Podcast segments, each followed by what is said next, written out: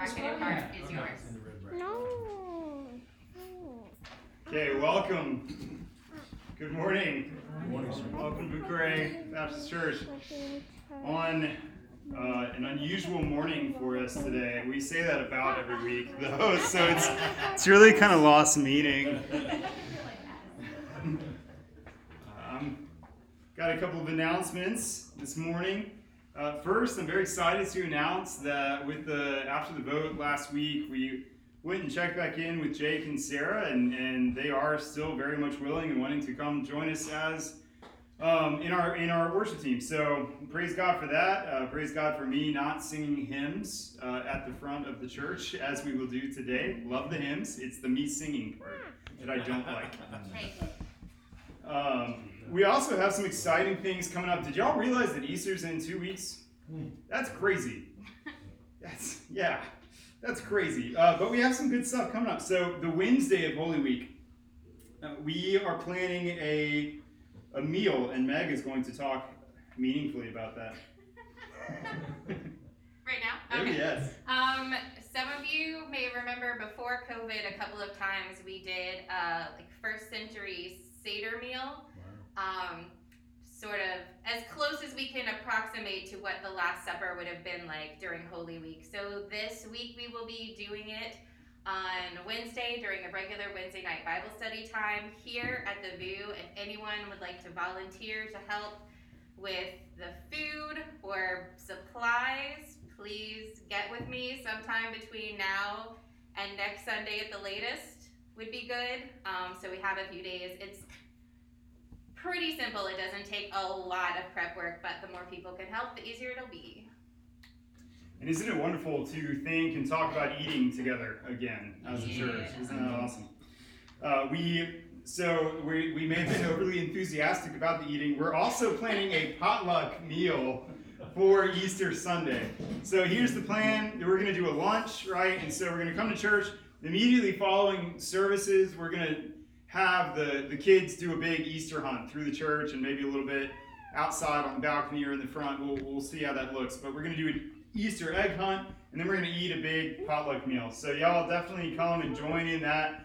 I volunteered to make one of the entrees. I'm going to make pot roast. So if that helps you think about making another entree or a side, and we'll figure out some sort of sign up and put that out this week in email so that people can make sure to do that. Benjamin, question? Phil can bring Fat Boys. Yes, Phil can bring Fat Boys. We'll volunteer him for that entree. That's his specialty dish. Other announcements, as usual, we got the small groups on Tuesday night at my house. And if you don't know where that is, come talk to me. I may or may not tell you. And then Wednesday night at the church is small group, both at 6 p.m. Anything that I'm forgetting? Oh, yes, there is. Yes, Andrew. You're forgetting to say stuff about the thing that we're doing, the fundraising. Yes, good point. That is not until June. So we're going to wait on that announcement. But you are ahead of the game there, buddy. But that does remind me, speaking of financial things and matters, we need to get a couple big financial things approved. And I announced a couple weeks ago, and I'm going to announce again today, after church next week. So after church next week, Palm Sunday, we're going to do a business meeting thing, vote on a couple financial matters, just larger picture things about the building and all these plans. Y'all know we've been talking about a coffee shop and what's going on with that. I want to do an update, and then we're going to vote on a couple things. So y'all be sure to make it to that. We're going to close off the question and answer time. I appreciate the participation. And y'all please join me in a prayer as we get started.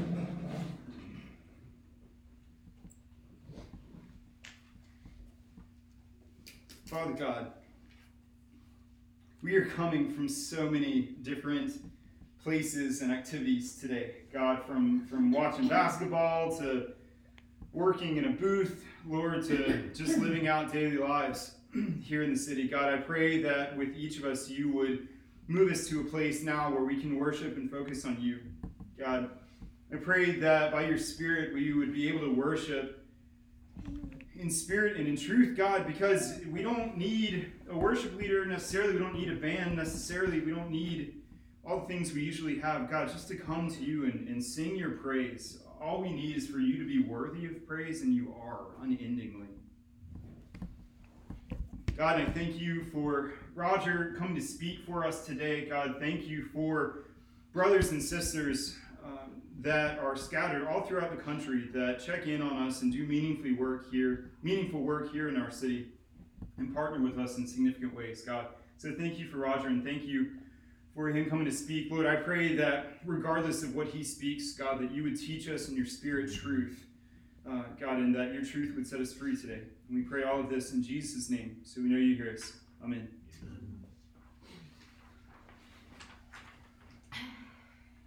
Good morning, everyone. So today is the fifth Sunday of Lent. And as we've been going through our readings this season, we've been focusing on the invitation to repentance during the season of Lent as an invitation to come into something new, something better than the ways that we have been living and the ways that we have known and the ways that the world offers us. So we talked about it as an invitation to shelter under God's wings. We talked about it as an invitation to feast at his table. We talked about it last week as an invitation to return home, to his love, to his embrace, to his forgiveness. And this week we're talking about it as an invitation to join in to the new thing he is doing, to see the new path that he has for us, and to walk forward in a new way. So our Old Testament passage will be talking about it's two references to the story of the Exodus. It talks about God making a way through the waters when his people needed to escape. And it talks about him making a way in the wilderness when they were trapped in a place of desolation because of their own rebellion against him. That God still did something new and surprising and made a way. And then we'll see in our epistle reading, Paul exhorting believers, all believers, to let go of the past. To let go of our ways, even the ways that we've made that we think are good ways.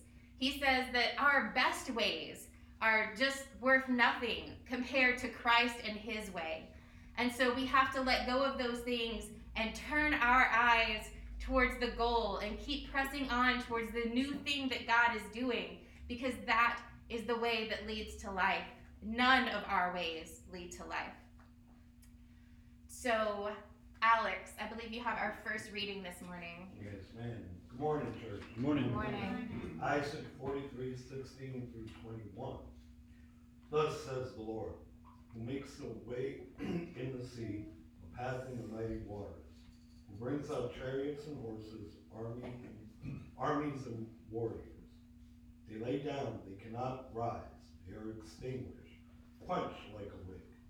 Do not remember the former things, or consider the things of old. I am about to do new things. Now it springs forth. Do you not perceive it? I will make a way in the wilderness and rivers in the desert. Wild animals will honor me, jackals and ostriches. For I will give water in the wilderness, rivers in the desert, to give drink to my chosen people, to the people who I formed for myself, so that they might declare my praise. Amen. Amen. Mr. Joshua. Good morning, church. Good morning. I'll be reading from the book of Philippians, chapter 3, verses 4b through 14. If anyone else has reason to be confident in the flesh, I have more.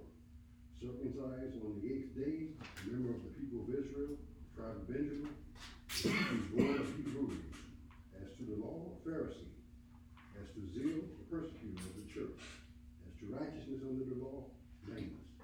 Yet whatever gains I had, these I have come to regard as loss because of Christ. More than that, I regard everything as loss because of the surpassing value of knowing Christ Jesus my Lord. For his sake I have suffered the loss of all things, and I regard them as rubbish, in order that I might gain Christ and be found in him. Not having any righteousness of my own that comes from the law, but one that comes through faith in Christ. The righteousness from God based on faith. I want to know Christ and the power of his resurrection and the sharing of his suffering by becoming like him in his death. If somehow I may attain resurrection from the dead. Not that I have already obtained this, or have already reached the goal, but I press on to make it my own, because Christ Jesus has made me his own. Beloved, I do not consider that I have made it my own, but that this one thing I do, forgetting what lies behind and straining forward to what lies ahead, I press on toward the goal for the prize for the heavenly call of God in Christ Jesus. Amen. Amen. Please pray with us. God of Exodus and Easter, of rescue and resurrection, you make a way of escape through the raging waters of our chaos and war, violence and oppression. You pour out rivers of living water in the dry and empty places our rebellion has led us. But we are slow to perceive the new thing you are doing. We are reluctant to turn from our ways to yours. We hold fast to our pride, our gain, our righteousness, refusing to let go and embrace your cross. Forgive us, O Lord. Turn our eyes toward the true goal, that we too may be made new. Brothers and sisters, believe and have hope. We do not have a righteousness of our own, but one that comes through faith in Christ. Through him you are forgiven, you are welcome, you are loved. Let us rejoice together and give praise to the Lord, because he has made us his own. Creator God, you prepare a new way in the wilderness, and your grace waters the desert. Help us to recognize your hand, working miracles beyond our imagining. Open our hearts to be transformed by the new thing you are doing, so that our lives may proclaim the extravagance of your love for all, and its presence in Jesus Christ. Amen.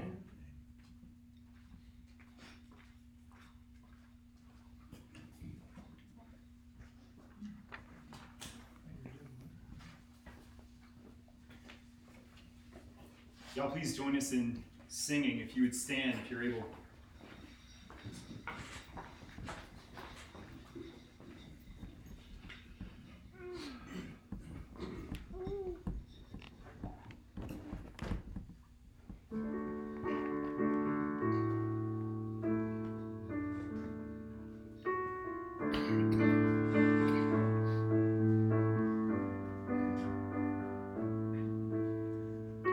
Thou fount of every blessing.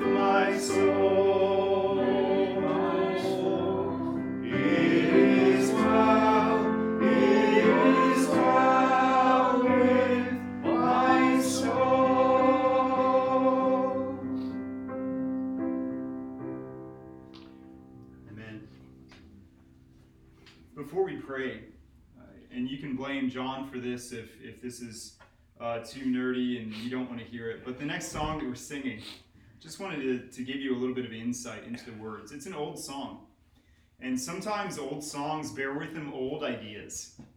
And one of the ideas in this next song is that, like the universe, God is at the center of everything. And like the planets, he sets everything in motion, and they move and have their being according to his will, all the way down to us here on earth. And we too move and have our being and are determined by his will, but we play a role.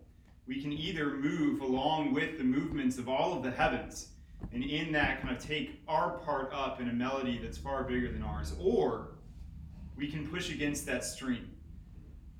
And so we have a choice either to move along with the heavens in this celestial dance of all creation, or to go our own way.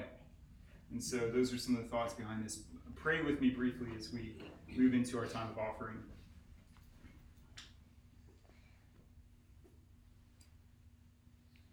Father God, you've been weighing on me so much, just the need for confession in churches, God, the need for confession in my own life. God, I confess that as a church and as a pastor, I've not always stewarded everything well that you've given me. God, I pray that you would cause a change in us. God, I pray that in each and every one of us, God, we would steward whatever it is that you give us, Lord, to your glory. God, that if we eat and drink, we would do so in your name and to your glory. God, that whatever we would do, it would be to the fame of your name, God, and spreading of your deeds and your works throughout all of creation. And I pray these things in Jesus' name, so we know you hear us. Amen.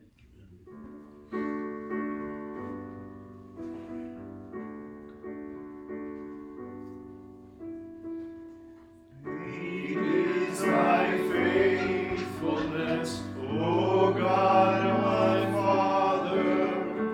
There is no shadow turning with thee.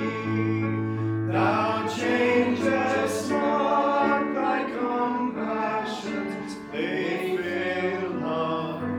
As thou hast spent, thou forever will be. Great is thy faithfulness, great is thy faithfulness. Morning by morning, new mercies I see. All I have needed, thy hand hath provided. Great is thy faithfulness, Lord, unto me. Summer and winter and springtime and harvest, sun, moon, and stars in their courses above, join with all nature to manifold witness to thy great faithfulness, mercy, and love. Great is thy faithfulness, great is thy faithfulness. Morning by morning, new mercies I see. All I have needed, thy hand hath provided. Great is thy faithfulness, Lord, unto me. Pardon for sin and a peace that endureth, my own dear presence to cheer and to guide, strength for today and bright hope for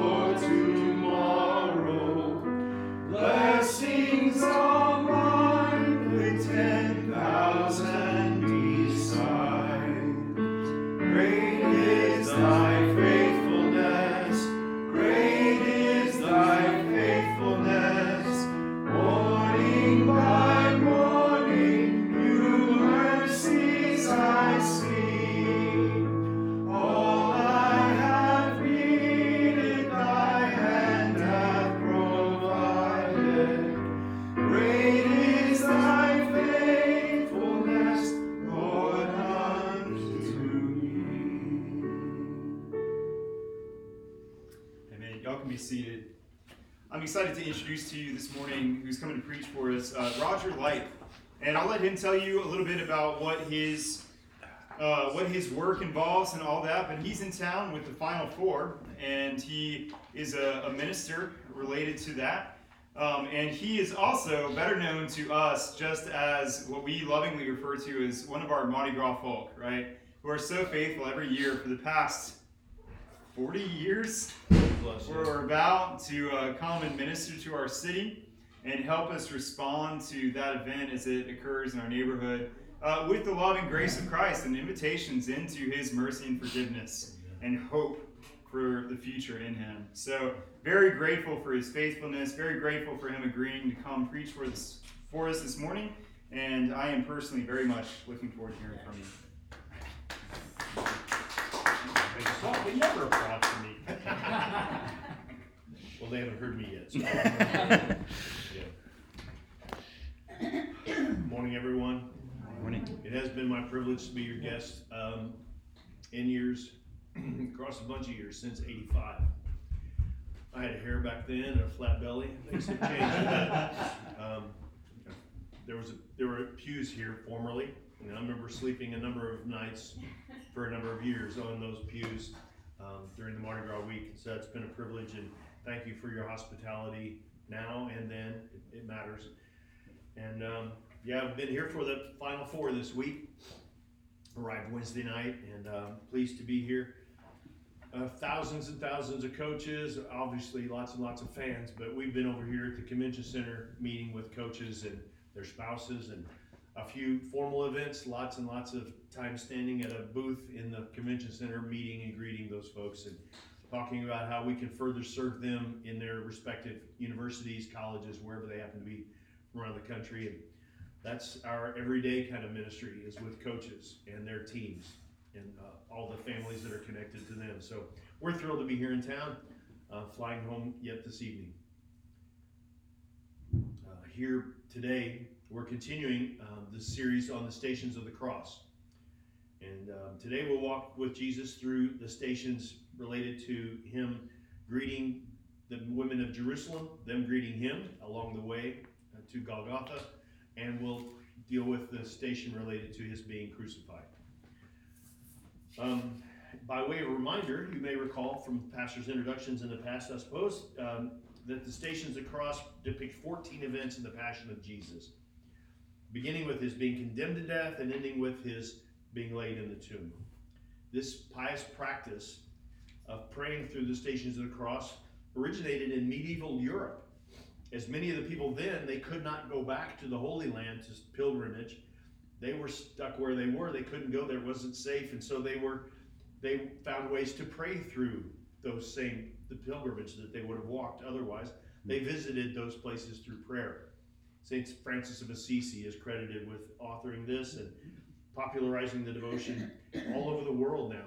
You walk into a Catholic church, a cathedral, a basilica like this one over here, and you're going to see the Stations of the Cross lining the walls. Those are prayed mostly on Lenten Fridays, but they're also available for any day for reflection and for meditation. I've asked a number of folks in the congregation today to read sections of Luke chapter 23, which Pastor gave us as our text today. So if you're there, especially if you're the first one reading in those bracketed red sections, let's please now hear the word of the Lord from Luke 23, verses 26 through 43. Please. When they led him away, they seized a man, Simon of Cyrene, coming in from the country, and placed on him the cross to carry behind Jesus. And following him was a large crowd of the people and of women who were mourning and lamenting him. But Jesus, turning to them, said, "Daughters of Jerusalem, stop weeping for me, but weep for yourselves and for your children. For behold, the days are coming when they will say, 'Blessed are the barren, and the wombs that have never bore, and the breasts that never nursed.' And they will begin to say to the mountains, 'Fall on us,' and to the hills, 'Cover us.' For if they do these things when the tree is green, what will happen when it is dry?" 2 others also, who were criminals, were being led away to be put to death with them. When they came to the place called the Skull, There they crucified him and the criminals, one on the right and the other on the left. But Jesus was saying, Father, forgive them, for they do not know what they are doing. And they cast lots, dividing up his garments among themselves. And the people stood by, looking on. And even the rulers were sneering at him, saying, He saved others. Let him save himself if this is the Christ of God, his chosen one. The soldiers also mocked him, coming up to him, offering him sour wine and saying, You are the king of the Jews, save yourself. Now there was also an inscription above him, This is the king of the Jews. One of the criminals who were hanged there was hurling abuse at him, saying, Are you not the Christ? Save yourself and us. But the other answered and rebuked him, and said, Do you not even fear God, since you are under the same sentence of condemnation? And we, indeed, are suffering justly, for we are receiving what we deserve for our deeds. This man has done nothing wrong. And he was saying, Jesus, remember me when you come in your kingdom.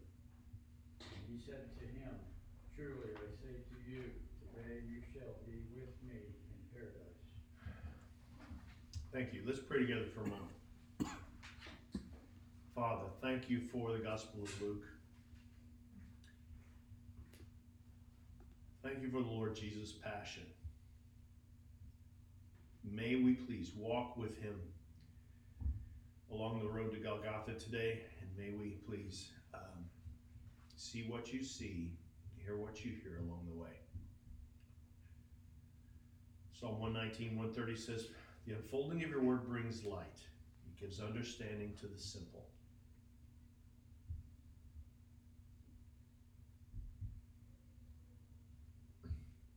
Please, Lord, give us understanding today. It's in Christ's name we pray. Amen. Amen.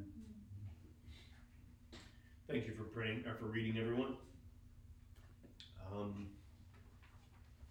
A lot of times when guys like me speak, it's intended to be strongly motivational, and most of the talks I do are on game day, and they last about 3 minutes. And it's we're going to go play basketball. Let's be great, and it's intended to be somewhat motivational. Today's a different tone. All of Lent is about reflection.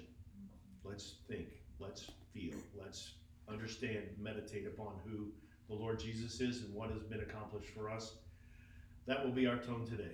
I'm going to ask you to think, to listen, to hear, and to sense what the Lord's doing along the way here. As we continue on the way to Golgotha in the Stations of the Cross, there's a crowd of people observing this macabre parade, this brutal parade of death. Women are in that crowd, and they mourn, and they lament for Jesus, according to the text. It's striking how the carrying of the cross through Jerusalem to Golgotha is the exact and total inversion of the triumphal entry that just happened on Sunday, 5 days before. It flips the entire thing upside down. That's what we're experiencing today, this walk through Jerusalem carrying a cross. The same crowds probably who cheered and waved palm branches on Sunday and quoted Psalm 22 and were all excited, and now they jeer and they wag their heads in derision as the same man walks by.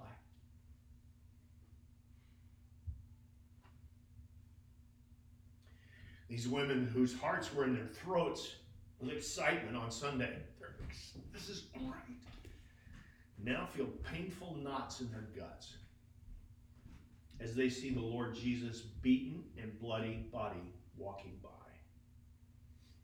anticipating the agony that awaits him. They know what's coming. He's walking to the place of the skull.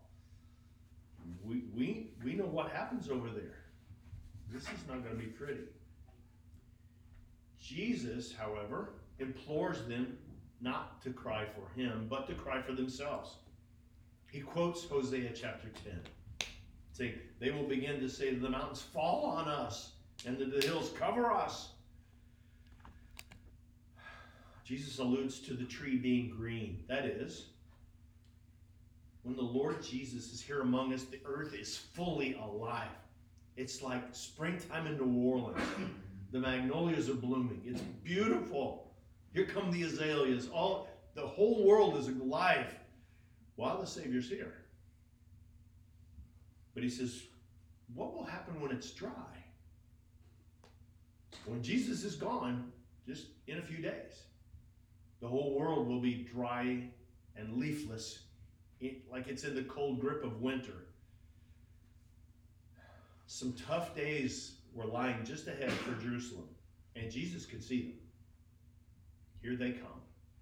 Bad days are coming. Can you see some dry days coming in your future? They're coming.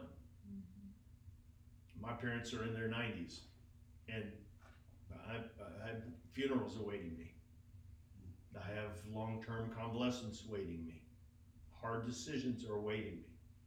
I can feel this. Jesus and the other two to be crucified, they arrive at the place of the skull. A word invoking really stark and ugly image. It's the place of death, and they all know what it is. They talk about it all the time. Luke himself, he spares us the details, the bloody details of the crucifixion, simply because all his first century readers would be personally familiar with that. They know exactly what that means. That's a brutal process that the Romans used to execute and to intimidate. Even more than to execute, they used it to intimidate everybody. Simply saying the word crucifixion would be enough to send a chill up their spines, to sicken their stomachs. In today's world, we have similar words that evoke those same kind of emotional responses. You say the word electric chair, I know exactly what you're talking about. You say gas chamber, I know what that is. I know what that's for. You say lethal injection, I get it. And worse, and in a place like this, you say lynching, it has another connotation entirely. It's all the same. The end result is death. Everybody knows. As a crowd of people look on, Jesus hangs there in agony. His blood dripping down the cross and onto this barren piece of earth. Can you see him?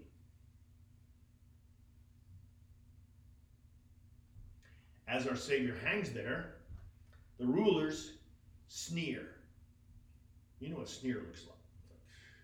Roll their eyes, sneer. They sneer at him. Can you see him? I see it all the time on Bourbon Street during Mardi Gras. There's lots of folks see the cross and they sneer. It's derision. Roman soldiers mock the would-be king of the Jews. Can you hear the mocking? I've heard many people mock the Lord Jesus. His true identity is written above his head. John, in his gospel, informs us that Pilate insisted that it be written up there in 3 languages. Let me ask you this. What would you have written above Jesus' head? What's the title you would have given him? Jesus' presence among his crucifixion companions on either side sparks an argument between these two. Of all things, they find something to argue about while hanging there, waiting their death. About what could they possibly be arguing? One thief hurls abuse at him. He's just, if you were really the Messiah, you could just rescue us all from this thing. Come on. While the other one confesses his sinfulness and pleads for Jesus to remember him when he comes into his kingdom. Think about this. While the government and religious rulers, priests and soldiers sneer and mock and ridicule, Jesus forgives his executioners. He pardons his tormentors. He assures his dying neighbor in execution of life eternal. Who could do that but God alone? No one. Men and women, today, with 2 weeks of Lent remaining, Let's take a moment for reflection on these stations of the cross. Here's where the hard questions come. All right, you ready? Where do you find yourself in this progression of Jesus' passion? Where do you find yourself? Are you sharing the burden of Jesus' cross with Simon of Cyrene, walking to Golgotha? Are you among the crowd and the women of Jerusalem? Are you mourning and lamenting Jesus along the way to Golgotha? Can you feel that with him? Are you among those crucified with Jesus, either hurling abuse at him or seeking his forgiveness, confessing your sin and receiving forgiveness and assurance? Men and women, let's walk with our Savior in these last 2 weeks of Lent, patiently walking all the way to the cross where he secures our forgiveness. And then let's patiently await his resurrection on Sunday, when he overcomes sin and death forever. During these last 2 weeks of Lent, let's walk together with our Savior. Let's pray. Father, thank you for enabling us to be in you as much as you are in us. We're in you at the point of baptism. We're in you at the point of walking along with the disciples and being carried along, and we're with you just as much, our sins being put to death on the cross with you. Please sober our hearts, strengthen our souls as we walk toward crucifixion. And then, Lord, please invigorate, empower, and strengthen us by your grace as we overcome all those things in newness of life and resurrection. We commit ourselves in these last 2 weeks of Lent to you and ask you to redeem us through your glorious power in overcoming death and the grave. We pray these things in Jesus' strong name. Amen. Amen.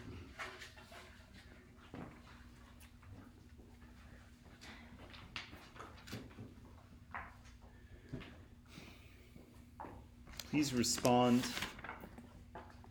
in whatever way seems most appropriate. We have kneelers here at the front. Any of our church folk would be happy to pray with you.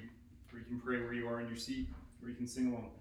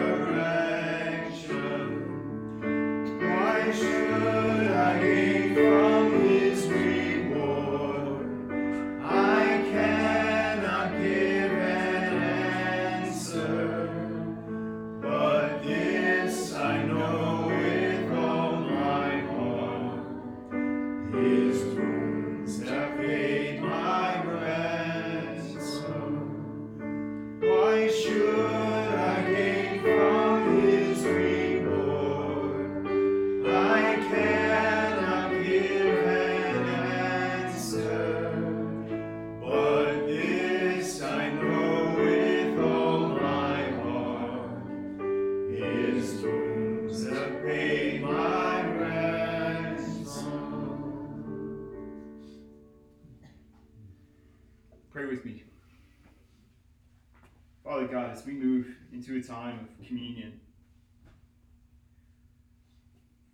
God, I pray that you would help us always to worship you, not just with what we say, God, not just with what we sing, but also with what we do, Lord, with what we imbibe, with what comprises us, God, with our very core.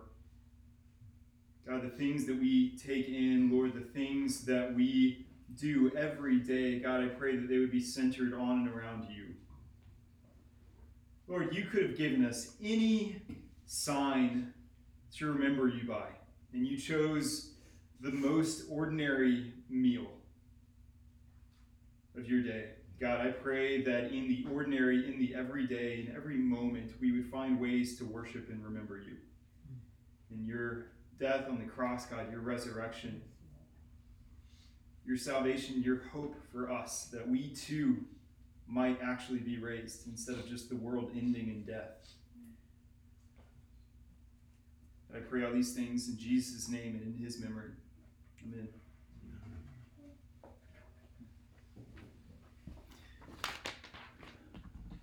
So I read the words of institution. This is what we're going to do. And John, if I can ask for help in this. We are going to read the words and then come and take the communion elements and take them back to our seats. And then we're going to eat and drink all together.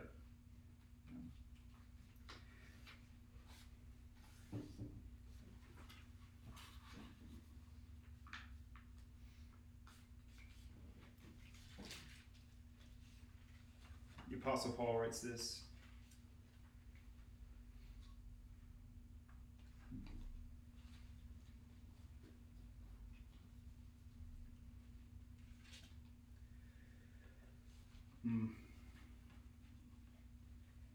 On the night that he was betrayed, Christ took the bread, and when he had broken it, handed it out and said, "This is my body, broken for you. Come as you will."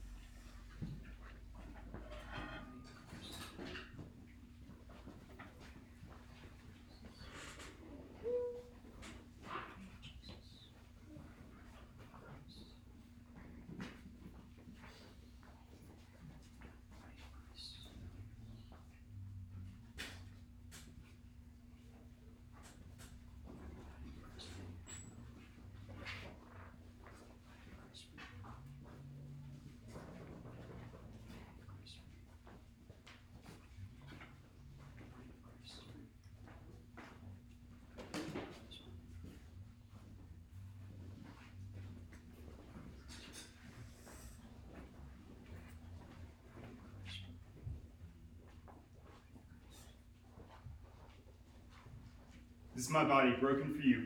Do this in remembrance of me." Take and eat.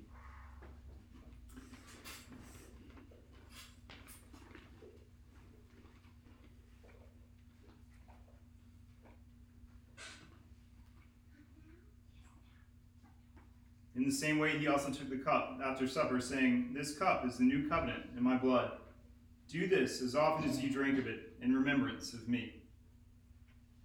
For as often as you eat this bread and drink this cup, you proclaim the Lord's death until he comes. Come as you will."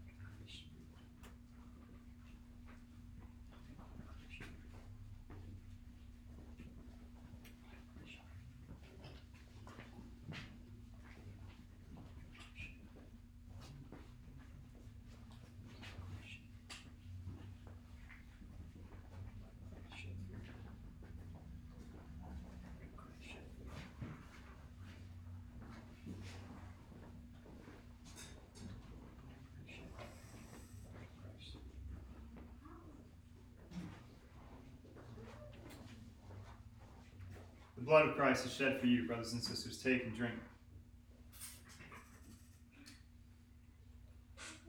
Pray with me once more.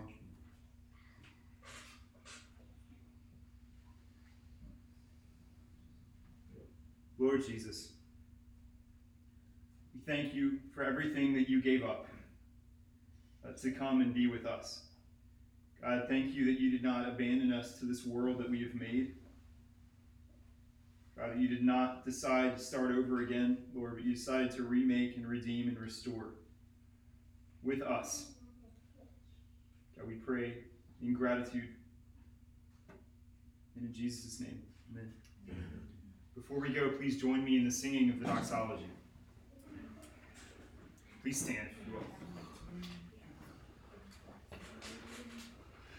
Praise God, from whom all blessings flow.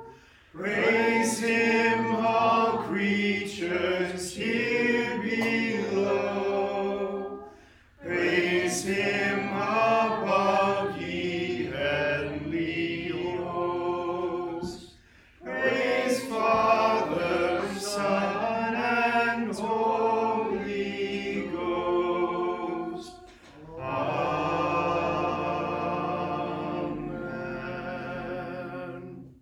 Go in grace and peace to love and serve the Lord. Peace be with you.